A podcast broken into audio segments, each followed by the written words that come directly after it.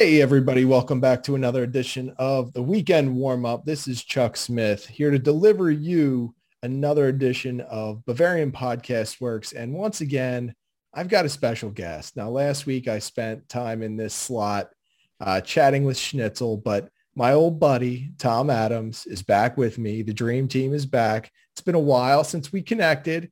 Uh, Tom had a busy night, though, tonight, so I don't know how much energy he's going to have. His beer league team, they're playing indoor right now, uh, had a game tonight. So I want to get into this, Tom. How'd you guys do? We pulled out a six three win, Chuck. And I got to say, I, I pulled off my best Joshua Kimmich, Steven Gerrard, Patrick Vieira, whatever you want to call it, playing as that holding midfielder. I mean, it's only seven v seven indoor, so it's kind of, you know, awkward formations. But, you know, in my typical Thomas Muller player slash manager fashion, you know, I always am adamant about having a sitter right in front of those defenders. We usually play two defenders in front of the keeper and that one holding midfield player. Because I just think, you know, Chuck, I know that you have uh, kids that are playing the game. You know, I know they play indoor sometimes in the winter, but to me, it's just paramount on those smaller fields to have someone who's good on the ball and can distribute, like playing in the back. Because when you don't have that, it just gets like super frenetic, long ball, kick and run, which is just like, you know, I absolutely hate and I despise that style of play. Uh, and sometimes when everybody gets tired, it reverts to that. And I'm just kind of like rolling my eyes. And, you know, my inner Julian Nagelsmann tactician is just kind of like sighing constantly. But, you know, we, we pulled out the win, uh, ate dinner, still haven't even showered, which is disgusting. I don't know why I'm like revealing that information to people, uh, but I just wanted to get stuck into it. I know it's been so long since you and I have been on a podcast together. And this is actually my first time on the Weekend Warm-Up. I know I've been harassing you about getting on the Weekend Warm-Up so we could have some like eighties hair metal references and, you know, hilarious pop culture references that make me like die laughing in our Slack channel when we joke about it. But uh, this is awesome to be on the Weekend Warm Up, a little bit of a different format than some of our other shows.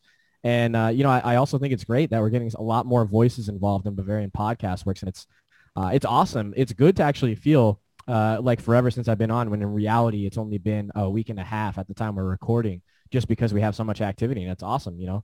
The B P W show is uh, is on the map, so to speak, and it, and it's awesome to, you know, to see that happen.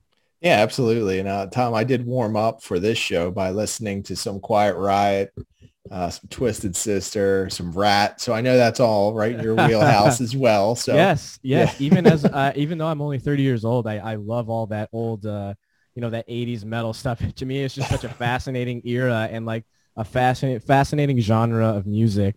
Um, I like had even read The Dirt. I don't know how I uh, got that book when I was a freshman in high school, and uh, oh, so. was exposed to. You probably learned some, a lot from that book. oh yeah, yeah, yeah. I will. Uh, the first page of that book is uh, very descriptive about, uh, let's just say, um, you know, a female fan uh, of the band and, and how much they hung out with her. And I was like, oh wow, this is pretty crazy. And I will, I will defend this. The the movie, I feel like, did not do the book justice. If there's any big like Motley Crue fans out there, I'm not a big Crew fan myself, but you know, I just happened to read the book. It's one of the great uh, rock and roll autobiographies among many other ones. And yeah, I, I don't want to get stuck doing too many eighties metal uh, references, but to me, they're just like hilarious. I know uh, in our Slack channel, we were trying to rank our top five power ballads.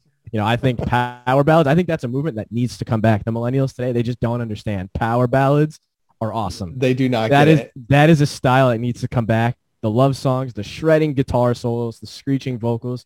Chuck, it needs to come back. I know that you support me in this. I totally do. And here's what I promise. Next time you're on, you are going to have your list prepared and ready, and we will debate that list uh, because that would be kind of fun. Now, I got to ask you this about your, your indoor team.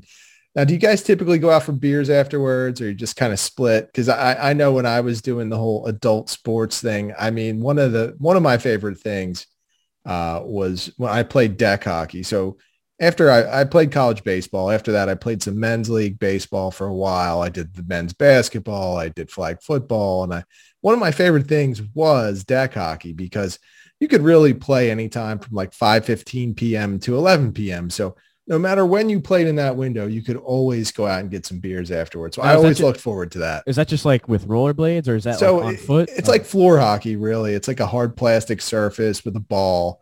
But, um, you know, it it was... It was a lot of fun. I mean, you had to be in good cardio shape, so I'd probably die right now that I'm forty-five trying to do that. But well, it was one of the highlights of my uh, early adult years when uh, before I had kids and when I was married and my wife didn't, you know, when she was sick of me and didn't want me around. So uh, that was one way to make things uh, get better, by going and sweating my butt off for like an hour and then going to the beer, going to the bar and getting some beer. So I always look forward to that. Uh, well, I would say, so before COVID happened, I was in a routine of playing, actually the session just before COVID happened, I was doing Monday, Wednesday, Friday, and then some Tuesday nights. Um, I would say the, uh, I, I sounds super lame, but like I would always usually go home, have like a protein shake or branched chain amino acids with like a decent meal. Um, you know, cause the games back then used to be like eight, nine or ten, uh, or sometimes even eleven. So they were just super late and I was never about like staying after, but my Friday league, Uh, I would kind of stay after. And there were sometimes I left, I would literally be like, guys, you know, Liverpool's on at seven thirty, and then I got to cover the Bayern game at nine thirty. So I'd be that guy checking out at like ten thirty p.m. But uh, you're lame. I mean, we've had some fun stuff. Like a few of the, the guys on my team, uh, none of the girls, unfortunately, uh, but a few of the guys on my team are big into Fantasy Premier League. So we would always basically just banter about that over a pitcher of beer uh, and just like make fun of each other constantly for terrible fantasy decisions and like mistakes that we made in the game. But unfortunately, Chuck, the facility I play at now, they're pretty much kind of like in and out, uh, and they sanitize the benches and like the equipment in between, and you just can't hang out in the bar. Um, you could see like some some people congregate in the parking lot uh, and have quite a few both before and after the game, but obviously that's something I don't really advocate, like drinking and driving. Uh, you definitely want to enjoy responsibly, but unfortunately there's not not much of that, you know, going on at that facility anymore. But you know, it, I'd rather just be able to play, uh, you know, play footy and get back into it with everything that's gone on. I was jonesing and chomping at the bit for a long time to get back into it. And thankfully I have that. And, you know, with all my uh, connections to Bayern Munich, the German culture, I can just go out and, and get all the best Oktoberfest beers and enjoy uh, several of them uh, at, at home. So that's, uh, that's always something I have in the back pocket. It doesn't have to be there. And let's be honest, Chuck, they don't have uh, Weinstefana, Hefeweizen, well, that's true. Uh, Polaner, Oktoberfest, Weizen, uh, you know, any any good Mertzens. It's pretty much just Bud Light, water, Coors Light, and all that crap. That There's nothing wrong there. With a Miller Light every once in a while, Tom. Yeah. Now, okay. Yeah. Key part. Every once in a while. I, I will. I will back you up on this. There is simply nothing better than sitting around, knocking back a few beers, and debating dumb things with your friends or acquaintances or whatever. It's one of my favorite things to do. And speaking of that, Tom, we are going to shift our talk into Bayern Munich and the form that they had heading into the break. And, and I'll tell you this, uh, you know, they ended ended the, I guess, whatever this was called, this first segment of the season with a, with an unexpected loss. But I wasn't troubled by that loss. In fact, like, it, you know, it's one of those things that was bound to happen to me. You know, this is the accumulation of the mileage that some of the players have put on. I'm not worried about the team's form. I'm not worried about the coach.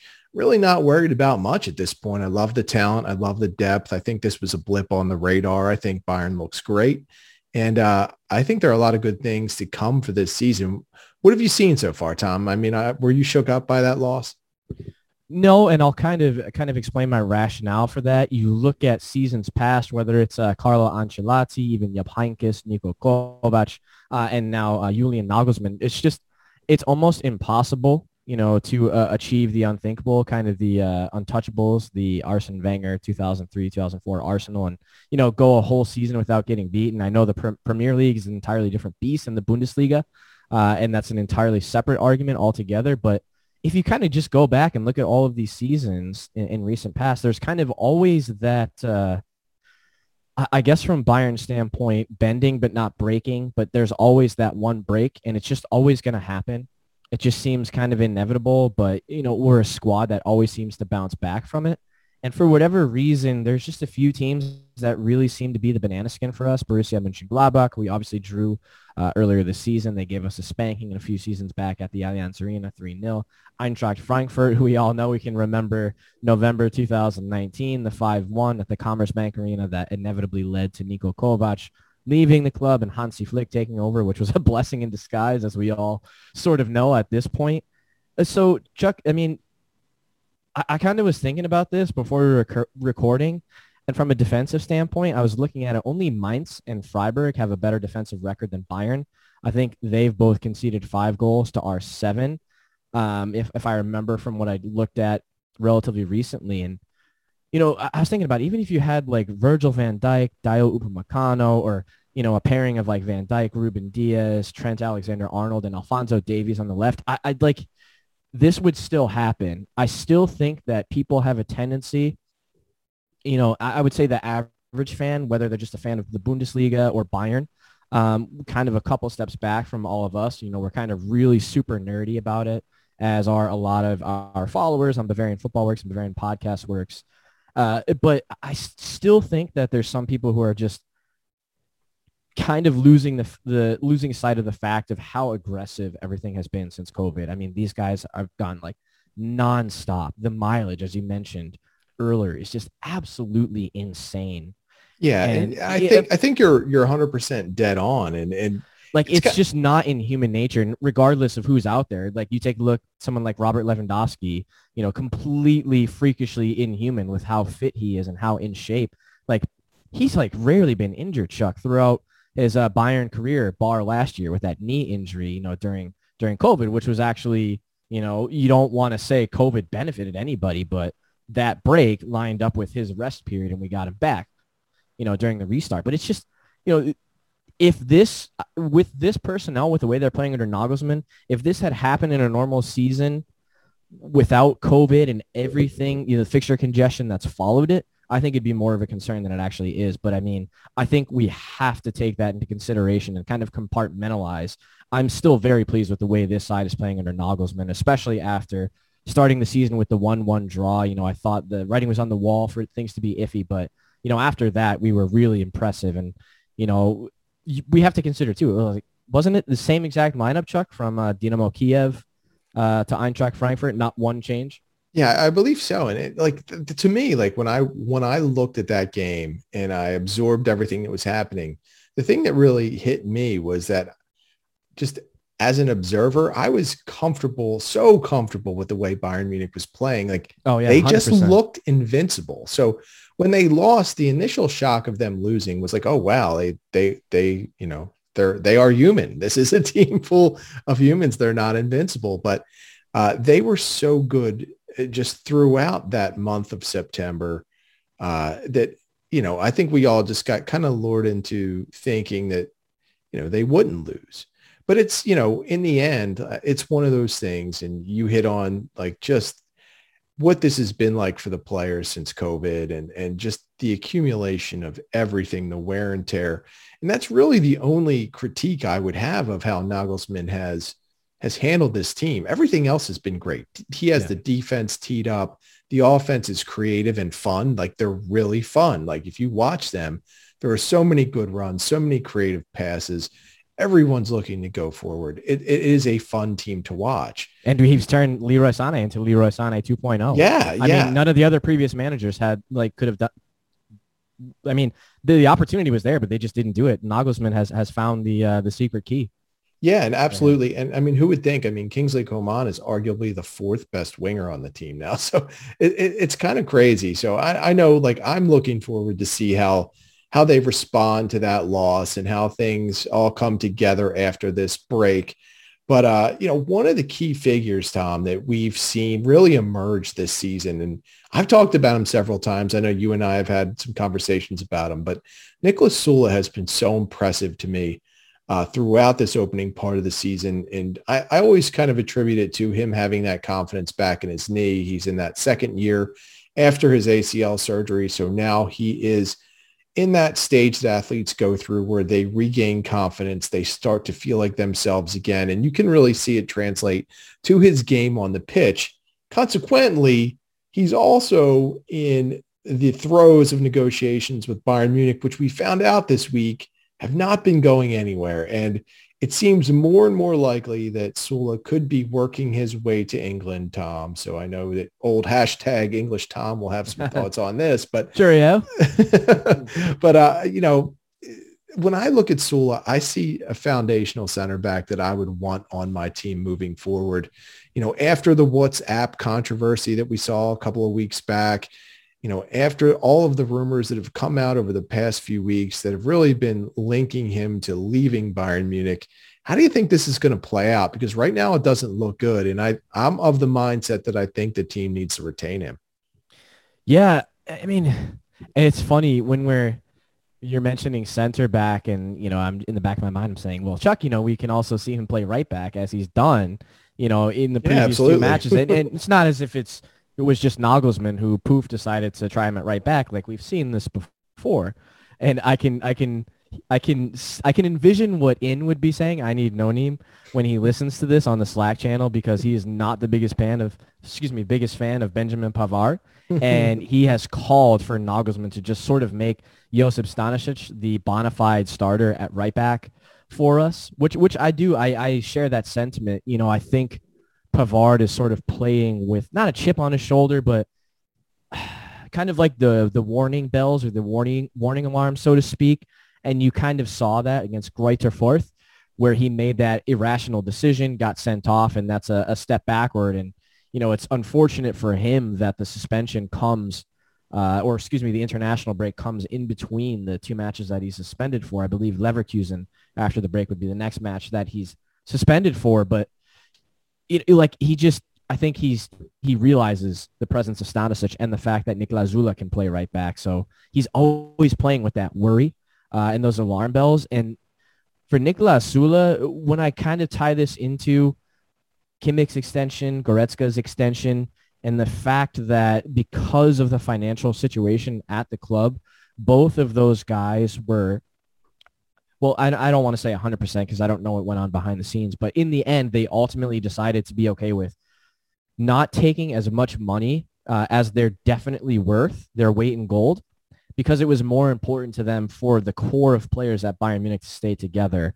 And we've heard whispers and rumors that both Serge Gnabry and Thomas Muller are soon to follow suit as well, because they have upcoming expiring contracts. And Niklas Süle is actually part of that same core. I believe they actually call him a ninety-fiver uh, because like uh, Kimmich and Goretzka, I apologize if I'm getting this wrong. It's Kimmich and somebody else and Niklas Süle. I think Gnabry is the other Gnabry, ninety-fiver. Yeah. Um, you know, those guys all want to stay together. And, and I think that Kimmich, Goretzka, Gnabry, Müller, Neuer, all the leaders in the squad, Lewandowski, I think they're all going to be whispering in his ear, because I think it would be a huge loss, even if we get, you know, a considerable fee for him. We had heard the rumors about the potential swap deal with Thomas Tuchel and Chelsea and Antonio Rudiger, but we now know that Rudiger really isn't thinking uh, about a move to Bayern. You know, why would he? He's a bona fide starter at Chelsea. Chelsea's on a tear. They're currently number one in the Premier League. He just won a Champions League. Why would he want to move from that situation? Um, but, you know, Thiago Silva's aging. Christensen's future is uncertain. Rudiger might not want to come our way, but we can't say that Niklas Süle definitely doesn't want to go that way and, you know, work for uh, who I think was one of the better Bundesliga managers and got kind of a bad rap. I know that uh, Tuchel had sort of a tear in his relationship with uh, Watzke after the, um, well, there was, uh, their relationship was kind of on thin ice, and then the bus attack happened uh, yeah, ahead of that, that match against A S Monaco.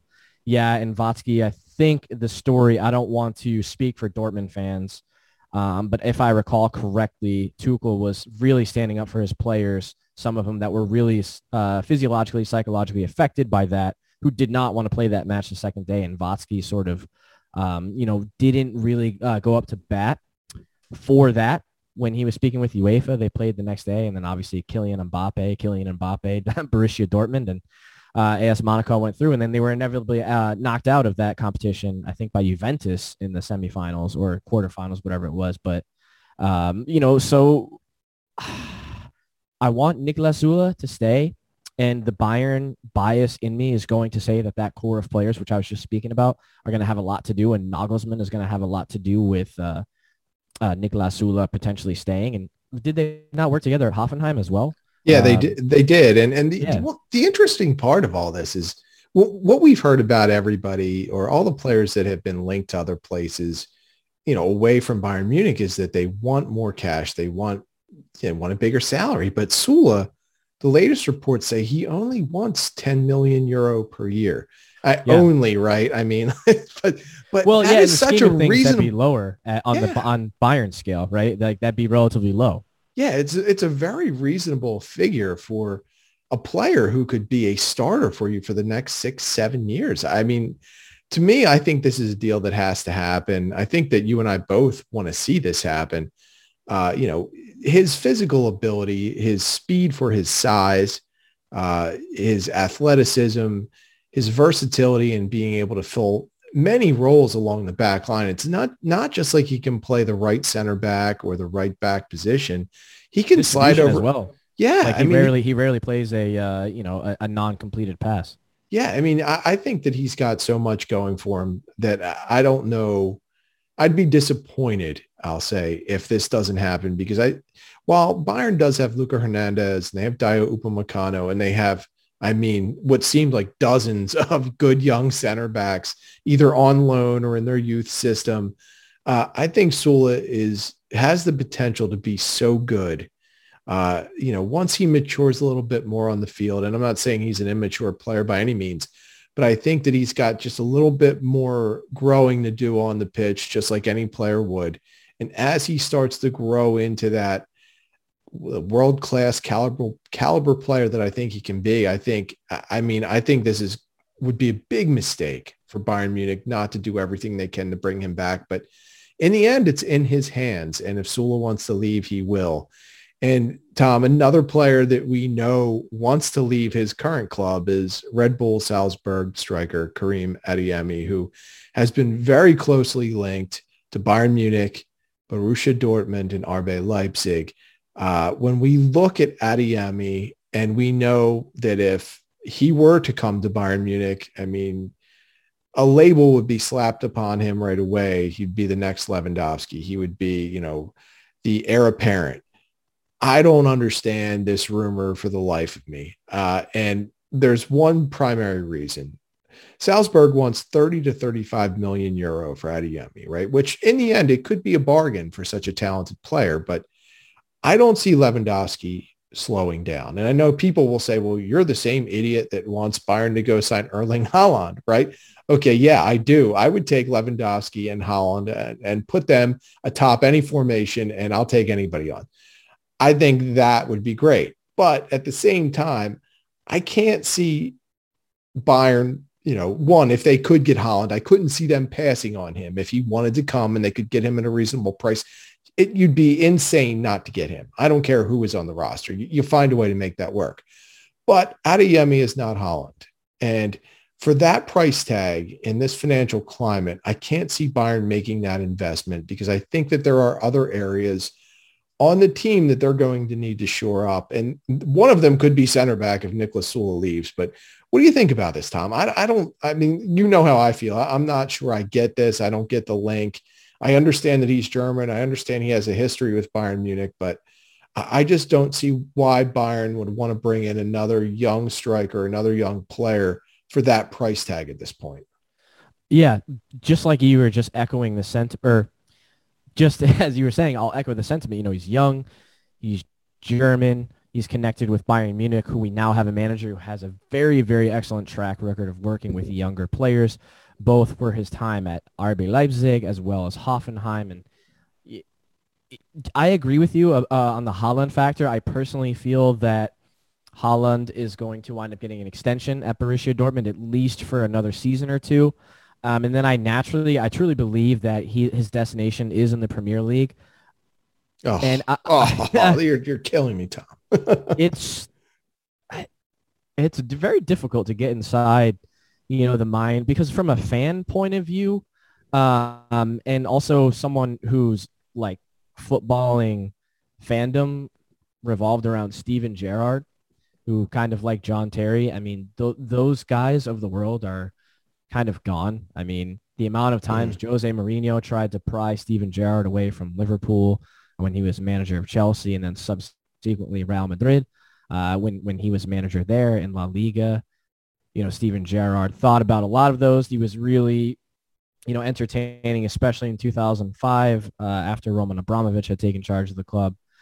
You know, but, you know, his family members, he's from Whiston, he's from Merseyside. He, you could either, you know, win a trophy with Liverpool and it means everything to you, or win fifteen with Chelsea and it'll just be a trophy cabinet, right? So, I mean, those days are kind of long gone, unfortunately. That's just the way, um, the way the footballing world works now. And I don't really have any problems with that, but, you know, I'm always going to have that uh, unconscious bias, if you will. But I, I think there's a little bit of that from Haaland. I, I think that's in the back of his mind, legacy. Um, you know, you have your Mario Götze, Robert Lewandowski, who's come, who've come from Dortmund and gone to Bayern. And, you know, Lewandowski, I think, gets a free pass because of how immaculate of a striker he is. And Haaland's following in his footsteps, certainly. But, you know, how what would his legacy be like in Dortmund if he were to, to come to, to Bayern right after? And, you know, that it just pushes that narrative, right? We complain about it.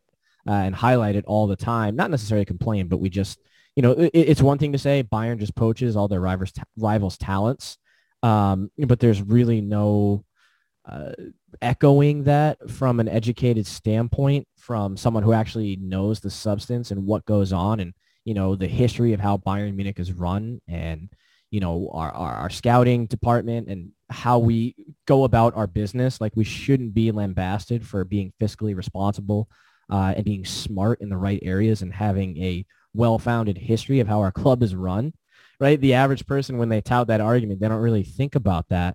Um, so in that sense, if we're talking Haaland versus Adeyemi, I think the latter makes more sense. Like I, all those things I just mentioned, I personally think with, you know, Lewandowski's track record, he can easily play for Bayern at the top level for another three or four years. So that's obviously yeah, for sure. uh, a few seasons. And, you know, Didi Hamann said it.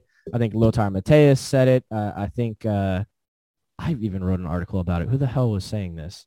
Oh, Mario Mario Gomez. Sorry. Mm-hmm. Yeah, because he's now an Amazon Prime pundit uh, in Germany for the Champions League, and he might be accepting a position at uh, R B Leipzig. That was the article I'd written. So, I mean, in, those guys are not, you know, stupid. You know, they have a very good sense of the footballing landscape and the, the Bundesliga specifically and how it works. So, you know, I kind of agree with all those guys. I know Hamann kind of has uh, some control, controversial opinions sometimes. Likewise, Mateus, uh, even though they're both, you know, absolutely excellent players. They were excellent players in their day. But I just, I still, while I would say Adeyemi is more likely for Bayern, I personally think that Bayern are planning in, for the future with trying to make a move for Florian Wirtz. Uh, from Bayer yeah. Leverkusen. I think he's the main guy that Bayern would have their eye on in that same department. I'm not sure what the age discrepancy is between uh, Florian Wirtz and uh, Adeyemi, um, but obviously Florian Wirtz is someone on an absolute tear this season for Leverkusen. We'll get to see him uh, in the first match. Hopefully he doesn't get hurt, but in the first match back from the international break at the Bay Arena, where Bayern travels to in the first match back from the international break. But realistically, I think the future goals, I think in the in the Bayern's front office, we're planning how to try and finagle that. Uh, and Adeyemi, I think it would just make more sense, you know, a la Borussia Dortmund, perhaps R B Leipzig, obviously one of the feeder clubs, sister clubs to R B Salzburg. That wouldn't surprise me at all. And right now, Jesse Marsch and R B Leipzig just seem to be uh, desperate for like anything productive that can yeah. uh, help them out. I, I feel terrible for him. I'm a huge Jesse Marsch fan, but you know, they have just been like com- completely off the pace of what they've been in the past couple seasons on, on ugh, excuse me, in the past couple seasons under Nagelsmann. Yeah. It's unfortunate what's happening with Leipzig, but I think that that team was just, they're at a spot where they've had so much turnover in personnel. They had a managerial turnover. It was time for them. Not quite. I'm not going to say they're going to have an off year because I, I believe in the end they will rebound and be among the top six teams. You can just say what you're really thinking, Chuck. I, like what player left, and then all the stuff they did. well, it is. Well. It is all tied to Timo. I mean, once he left, every, everything was downhill after that. But yeah, I mean, for Adeyemi, I, I just you know, and it's nothing against him. I do think he's a very talented player. I don't get wanting to invest thirty to thirty-five million in him at this point. Uh, you know, you have Lewandowski who, like you said, Tom, I mean, he's in such good shape. It's, it's easy to think he could give you three to four, five good years. I, I don't know. Chuck, I'm surprised dessert before dinner hasn't become like more of a big. Yeah, night. It really should. I mean, like everybody should be doing, maybe the entire Bayern team is doing that. Maybe that's I can just why en- envision. I can just envision, well, obviously dessert before dinner has specific guidelines you have to follow. I mean, you can't just like, you know, not exercise and then eat three pieces of cake and then have a massive dinner. Like that's not how it works. It has to do with the breakdown of like, uh, you know, uh, complex versus non-complex carbohydrates based off of his training, right? I'm surprised it's not like one of those things where um, I'm actually not even a big Sunny in Philadelphia fan, but I know there's one episode where they want to get like big. They all I do did, steroids yeah. and they yes. don't even work out. And they just have the worst side effects uh, from it. I, I'm, a, I'm a fan of that show, obviously. Uh, I, I, I totally enjoy it. So I, I, you probably I can, remember the episode I'm talking about. Yes, like, I'm yeah. surprised there's not a bunch of like footy fans are like, yeah, dessert before dinner, and like this huge epidemic of people gaining like lots of weight, trying to be like Lewandowski. Yeah, something tells me he's about the only one that can pull that off. yeah. I think, Tom, like one more, I guess one more footballing thing I wanted to touch on uh, for this week's episode was something that kind of came up today, and I think, you know, it's it's kind of cool. You know, obviously I was a huge Hansi Flick fan, and I was, you know, stick with Flick from the beginning. Like as soon as he was brought in, after I saw his first game, I was hooked because I felt like the players responded to him, and there was something special about the way that he built relationships with his players. And it looks like he's doing the same thing with Germany, which is, I mean, for those of us that have been following Germany over the past, what, six years, seven years since twenty fourteen, uh, it's kind of been a struggle. And I'll say with Yogi Love, things really went downhill uh, in the second half of twenty seventeen. And it really went downhill fast after that. The last four years were a mess.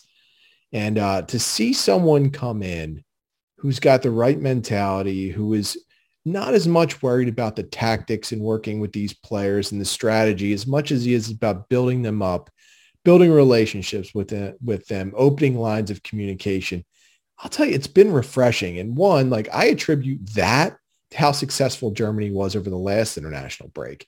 More than any strategy, more than any formation, I think Hansi Flick has enabled a sense of openness, uh, just a good feeling around that roster. And what we learned that he's done over the past couple of weeks, and not just working with Julian Nagelsmann to get Leroy Sané back on track. One, that's, I mean, listen, obviously Flick has a stake in Sané doing well, but to go out of his way to, to work with Nagelsmann to develop a plan to help Sané find himself.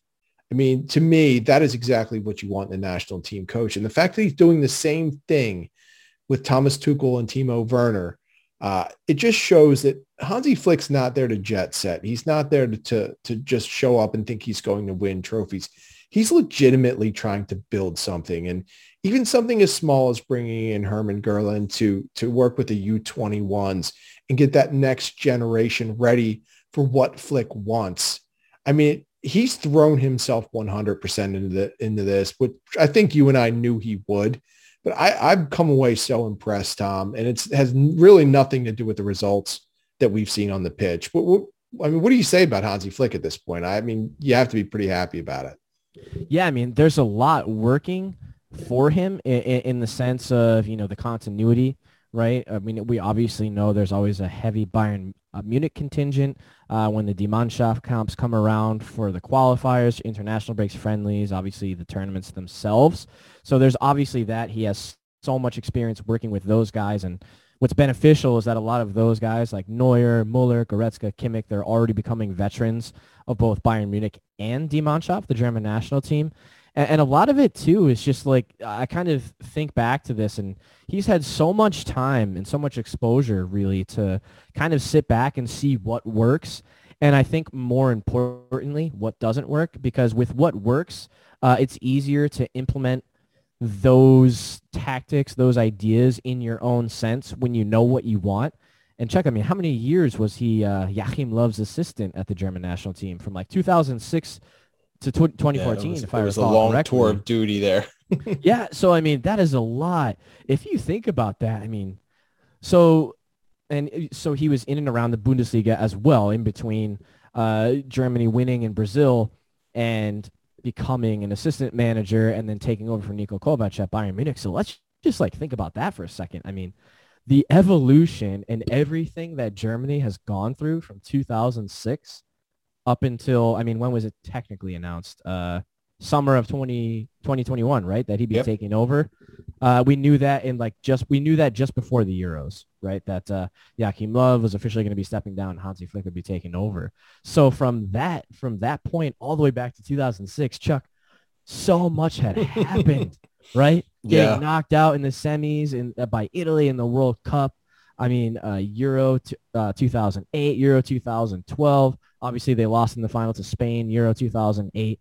Just like a plethora of so many different players had come through, you know, the German national team, and like some legends, you know, Michael Ballack, Bastian Schweinsteiger, Thomas Muller seems like he's been around since the Stone Ages. But I mean, like Miroslav Klose for, for two of those tournaments, which I just mentioned. Even Marco Reus was fit for Euro twenty twelve. It seems like he always gets a terrible break or injury, you know, when it comes time for an international tournament. But I mean, I, I because of that, like everything is benefiting Hansi Flick. And if you actually kind of like sit back and think about this, which is something I didn't really think about when we heard the news that Joachim Löw would be stepping down after the Euros. It's just like, honestly, at the time when, you know, because it's like what came first, the chicken or the egg, right? Joachim Löw, that announcement came before we knew it was Hansi Flick. Flick diplomatically remained tight-lipped, but we all kind of obviously knew the writing was on the wall and that that news was going to become official very soon, right? So we win the Bundesliga title, and then all of a sudden that news becomes official. We're like, yeah, we we know, we know.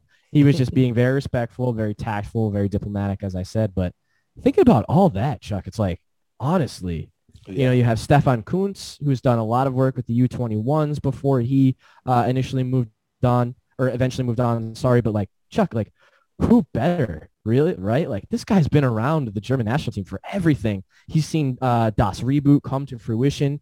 He's seen what Joachim Löw was holding on to at the end of his tenure. He's seen how that didn't work and how he failed in Russia and subsequently the Nations League. I mean, it's really amazing to think about. I mean, he's seen a complete evolution, right? Going up to the top, the tippy top and the pinnacle, winning in Brazil all the way back down to the bottom, crashing out of the group stages for the first time ever, and then barely scraping by out of the group uh, at the Euros. And then pretty much, I mean, I don't want to get any hashtag English Tom rants, but I will take the objective hat, put it on. And I mean, that was basically a home match for England, which is kind of unfair. But, you know, I, even as someone who supports England and Liverpool, I felt terrible for Thomas Muller when he missed that chance. But don't want to go off on a tangent. But Chuck, I mean, honestly, who like try to pick someone better? Like yeah. who else has seen all of that and had that exposure? And like, I think we're now seeing how much that benefited Uh, the German national team and what he's bringing to the table now.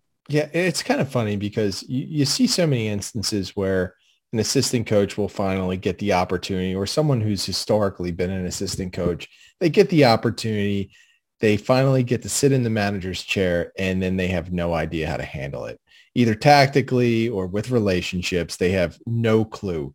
But it was been it's been the complete opposite for Flick. And I still go back to those first couple of games when he took over for Niko Kovac and just how things felt differently. They didn't just look different. They felt different. Everyone could see. I mean, there was something with the players, something with the way that they actually played on the field. Yeah. And the um, second one was a Der Klassiker. Like, I think yeah. it was a five nil. Right. Just battered Dortmund off the pitch. Yeah. And like, I don't want to get like, I don't want to get too far ahead of myself. I know this Germany team is flawed. I'm not going to go out on a limb and say they're going to win the World Cup. But what I will tell you is he will have them ready, and they're going to be a tough out for everybody. So I don't know that there aren't going to be many teams that are going to face off with Germany. Whereas in the twenty eighteen World Cup, I think everyone wanted a piece of Germany during that one. And, you know, obviously at the Euros, while it was a little bit better, Um, still wasn't great. So I think Flick is definitely the guy to get everything righted and put in the right direction.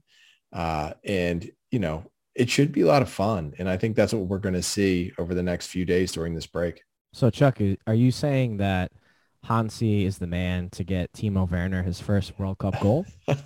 I think so. I absolutely, I think he will. Will you cry when that moment happens? I know I, I will would get the train horn going. I'm going to pull that. I'm going to pull that. So it's kind of funny. Like Werner has become like the whipping boy for everyone, whether you like Chelsea, hate Chelsea, anyone, everybody is just taking shots at Werner. And I don't know. I don't know much about the guy. I don't obviously don't know him personally. What was the uh, now? Uh, what did he? What does he put ketchup on? Uh, on noodles. Like he's just a weird do you, guy, do right? Do you stand for that, Chuck? No, I, I actually wrote a post, like kind of like denouncing that. Like kind of washing my hands of that whole situation. But he, he's, I mean, he's a guy who he seems like oddly a professional athlete. He's a little sensitive, not sensitive in terms of like, I think he's sitting in his locker room crying or anything in his locker crying.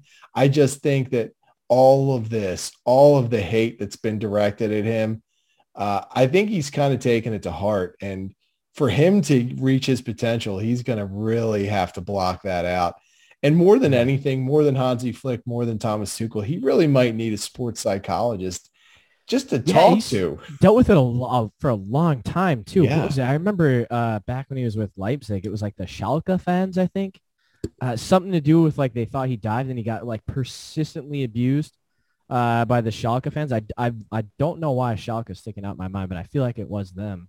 This was had to have been like two or three seasons ago, and you know he he spoken at the time about how how much that affected him. Yeah, it's it's it's funny. I mean, I, I hope the guy can clear his head and get right, because I think he could be dynamic under Flick, just like Havertz or Muller or Sané or Gnabry. I mean, they have so many attacking options, and all of those players at one point or another have taken direct shots from so people on social media, pundits, whatever. But you know, Gnabry is reba- rebounding, Sané is rebounding, Muller has revived his career.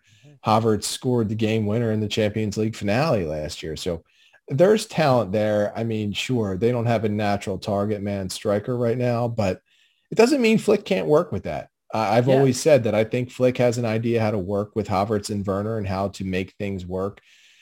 You know, whatever happened last year with Sané and Flick, if you really look at Sané and how he evolved over the course of that year, he made greater strides in having the coaching to get him to commit to always tracking back, to becoming a better defensive player. All of that now has, has come to form, and he's become such a, a better player, more complete player because of that. That first year, like we talked about with Niklas Süle earlier, after an A C L injury is never good for any athlete in any sport. And, and that was sure, the second one of his career as well. Yeah. yeah, and, and I think everybody expected a lot out of him last year because he was the white whale. He was who Bayern chased for eighteen months.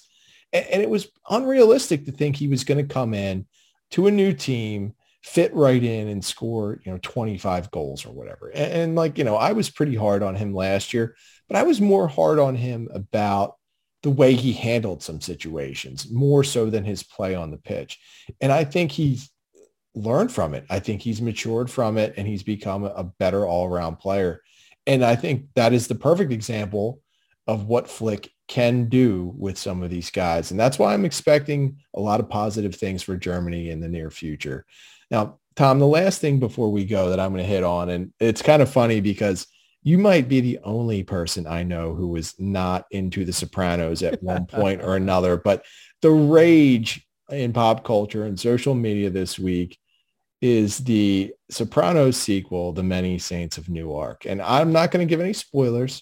I just want to give you my quick take, Tom. Now, I, you have you ever even seen The Sopranos?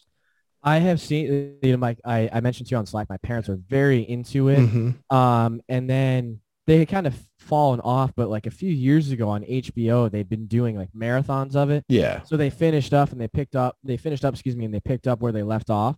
So I kind of saw it in bits and pieces, and believe it or not, actually there's a coworker of mine, uh his name is Paul, and he he long story short, he had a bunch of Pauls in one of his classes in elementary school. So uh his teacher uh wound up calling him uh Paulie Walnuts at the time, because you, you know that Sopranos yes. goes back. Like I was yeah. still in uh, high school when it was first around. Oh God, that you're so young. Oh, I'm so yeah. old.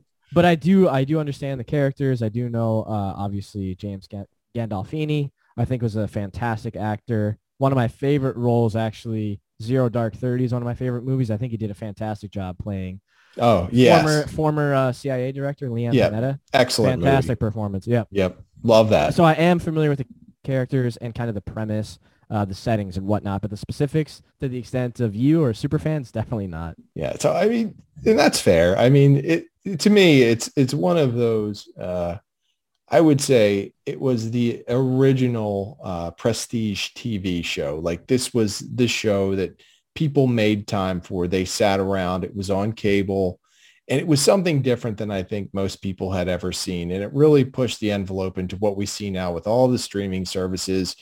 And it really was, I mean, in many ways, the forefather of everything that has exploded since then. I think when you look back at how T V and streaming and cable and how they produce shows and what the subject matter is, I think it all goes back to The Sopranos, which made me very excited for this prequel.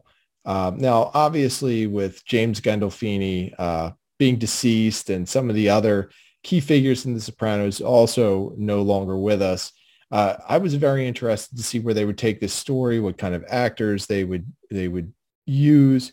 Now, I wasn't I wasn't let down by the actors in this, and and this is just going to be a quick and dirty review. I thought the the performances were good, and what this story was about was about uh, Christopher Maltasante's father, Dickie Maltasante, and his story, and kind of how it was really sold as how Tony Soprano, kind of what he saw and how he learned and what led him to become the mob boss that he eventually became.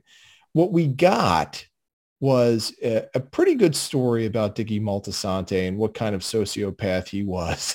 Uh, and it was entertaining in that way. I thought that the performance by the actor that played Maltasante was, was very good. I thought there were several standout acting performances. The problem was the story was bad. It was a terrible story. Do they have someone playing Tony Soprano? Like who's They do. Not, so his obviously son, not Gandolfini. J- James Gandolfini's son, Michael, played the role of Tony Soprano. Oh, okay. Okay. So it was, it was pretty cool in that way. And I thought he captured the character in a pretty good way. And, and here's what's funny is he came across more like A J Soprano than Tony Soprano, which when you think about it, A J was obviously Tony's son. And it kind of gave you that whole everything is cyclical feel to it, that Tony, while he was kind of the big badass mob boss, was at one point an insecure kid who was headed down the right path, and then his family kind of led him astray. So bottom line with this for me, it was a, it was a letdown. Uh, the story was very choppy. I don't think there was much of a good plot to it. It everything was very forced. Uh, and while the acting was good, I think that they missed the boat overall. So what I just That's wanted like- to say, if yeah, you're go ahead, finish your thought. Finish no, I was going to say, if you're a Sopranos fan, you should watch it, but keep your expectations at a minimum. For any of the true Italian listeners, you could say "che cazzo." That basically just means kind of like uh, you know, what the hell. I actually learned that from uh, an Italian fan I met with when I was with uh, a few of my British friends watching the Euro final, and obviously I was being very respectful, congratulated them, and uh, you know, I heard them yelling that quite a bit. Uh, decisions when they when they didn't go Italy's way, they're like, "Che cazzo, che cazzo." So it's kind of funny, like, yeah, Tom. It's funny because like one of the things that I've taken from The Sopranos and and applied to my own life is whenever my wife or one of my kids like gets a little mouthy with me, I give them the old Tony Soprano. Oh, I still do it to this day. So uh, like yeah. Now Chuck, now Chuck, if you uh, were involved in one of these families and worked with them, I mean. I don't want to. I don't want to assume anything, but would your front business be a, a strip club like it was in uh, The Sopranos? Like, yeah, and, and if Johnson. so, like, I want to know what the name would be and if I should come check it out, or like, what? Uh, I, I would be the, the worst strip club owner on earth. I, I wouldn't even be a good strip club D J because I would play all eighties hair metal, well, which maybe would be great, but yeah, I would be the only one listening. Here's even a better one for you. If, if, if it wasn't that, what would your front business be? Because every uh, family in Mafia, they have a front business. Yeah. So if it wasn't a strip club, what would it be for you? It'd probably be like something lame, like a fireworks shop or something. Like I, there is a there is like a massive fireworks shop near where I live, and I every time I drive by, I'm like, all right, they're either cooking meth in the back, they're laundering money, there's something going on. They're not really just selling fireworks. Like who the hell is buying fireworks in like I don't know, like January? I don't even get it. But yeah, anyway, all, all, all kinds of different holidays. Yeah, don't now, even Chuck, get, real quick, do you watch? Did you watch Entourage as well? Were you an Entourage I, fan? I, I was, I thought the first two seasons were good. And then I like really, it fell off to me so bad. I was gonna say, because my parents got into rewatching The Sopranos after. So obviously like in college, I was a big Entourage super yeah. fan. The last couple seasons were in twenty eleven when mm-hmm. I was a senior or junior and senior in college, man. Jamie Lynn, is it Jamie Lynn Siegler? Sigler? she's the daughter in The Sopranos. Yes. Yep. She broke Turtle's heart in that show. And I just, for, for that reason, I'm like, oh, that's the girl. Because in Entourage, Chuck, obviously, as you know, like act like celebrities, they just play themselves. Yeah. Yeah. They're fictional, you know, mannerisms uh, sometimes, but like, it's just everyone plays themselves. And Mark Wahlberg, he's the producer. He makes like several appearances himself. Yeah. And in one of the last seasons, uh, uh, last couple of seasons, Turtle, one of the characters in the show, has a uh, a long relationship with Jamie Lynn Siegler. Siegler. She winds up shooting a show in like New Zealand or Australia. She winds up calling it off, even though Turtle was faithful. And I was just, I was so let down. There's a lot of relationships I really wanted to work in that show. E, uh, Kevin Dillon's character, and Anna Faris. I really wanted that to work, but some, uh, you know, um, I don't know if I can say like certain words, but some asshole uh, producer got in the way of that happening. Great, like great series. You should go back and watch it, Chuck, and maybe uh, you'll have the same uh, the same feelings towards uh, Jamie Lynn Siegler after that. Well, it's, she would be better off with anybody but Turtle. He was such a lackey. But anyway, Turtle had a big heart, man. Turtle he had did. A big heart. He, he was he, he was actually I like the actor that played him, and he was a pretty good character. But man, uh, that show fell off for me after the first couple of seasons, and I I, I followed it through, but. All right, all right just, fair enough. Yeah, fair enough. It just I, I can't explain. I just thought it really and, just went and down definitely down. Not for the faint of heart. With uh, especially Ari Gold and all of his jokes, yes, uh, right. slurs towards Lloyd. Definitely, yeah. A warning of discretion if you've never seen the show before. Yeah. Jeremy Piven is the, uh, who plays Ari Gold. Yep, yeah, one hundred percent great character. Well, uh, Tom, I think that'll wrap it up for this week. Thanks for joining us on this episode. As for you listeners, as always, we appreciate everything you do and every download you, you do for us and every episode you listen to. So keep checking us out at Bavarian Football Works dot com.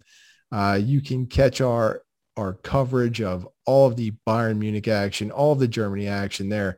If you want to catch up with any of us on Twitter, you can get uh, the site at Bavarian F B Works, which Tom does an awesome job running. You can get me at the Barrel Blog. You can get Tom on his personal account at Tommy Adams seventy-one. You can get I Need No Name at B F W I N N N. You can get Jake at Jefferson Fenner.